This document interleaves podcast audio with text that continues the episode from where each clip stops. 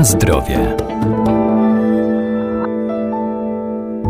Etykiety na opakowaniach żywności to dla nas cenne źródło informacji, dlatego należy je czytać. Z nich dowiemy się, z jakim produktem mamy do czynienia i poznamy jego skład. Na pierwszym miejscu wyszczególniony musi być składnik, którego jest najwięcej. Niektóre produkty mogą posiadać też specjalne informacje od producenta.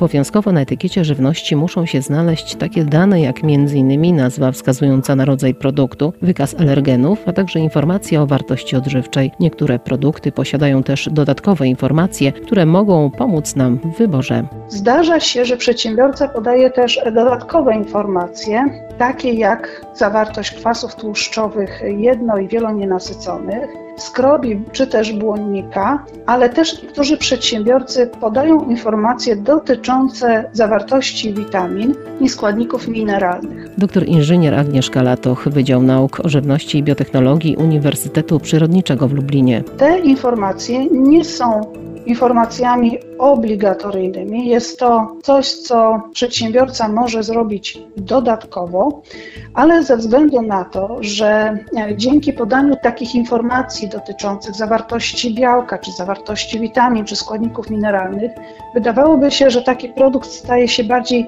konkurencyjny na rynku, ponieważ osoby, które bardziej zwracają uwagę na to, co jedzą, będą również zwracały uwagę na ten skład odżywczy, no to będą wybierały te produkty, które dostarczają dodatkowo do ich organizmu właśnie tych innych. Są pewne wyjątki, jeżeli chodzi o wykaz składników na etykietach, a mianowicie w przypadku świeżych owoców i warzyw, a także w przypadku e, ziemniaków, które nie są obrane, pokrojone, czy w jakikolwiek inny sposób te warzywa i ziemniaki nie są e, specjalnie przygotowane, niekonieczne jest podawanie wykazu składników. Podobnie w przypadku wody gazowanej, octu, sera, masła, e, fermentowanego mleka i śmietany czy śmietanki, do których nie zostały dodane żadne inne składniki e, oprócz e, tych głównych składników, które stanowią ten produkt, ewentualnie enzymów czy kultur drobnoustrojów, które są niezbędne do wytworzenia tych właśnie produktów. Podobnie w przypadku środków spożywczych, które zawierają jeden składnik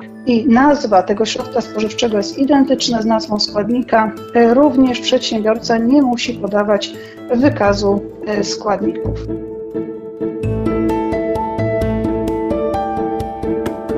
Na zdrowie.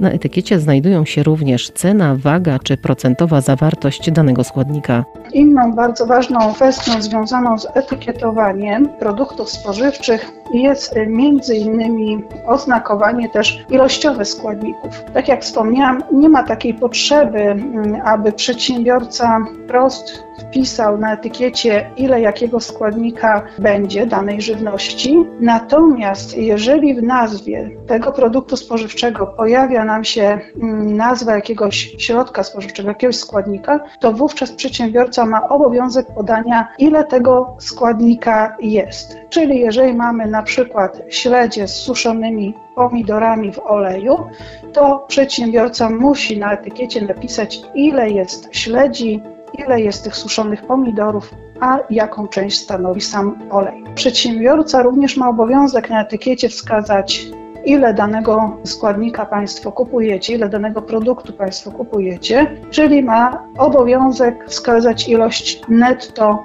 produktu w opakowaniu. Bardzo istotną kwestią jest również mm, data minimalnej trwałości i termin przydatności do spożycia. Myślę, że wiele osób zastanawia się, kiedy, który z tych elementów podajemy, kiedy mówimy o dacie minimalnej trwałości, a kiedy o terminie przydatności e, do spożycia.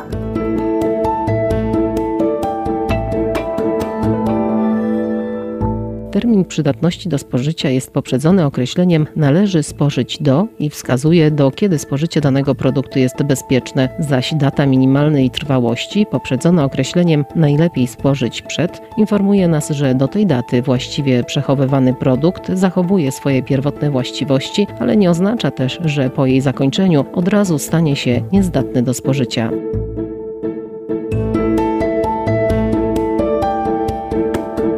Na zdrowie.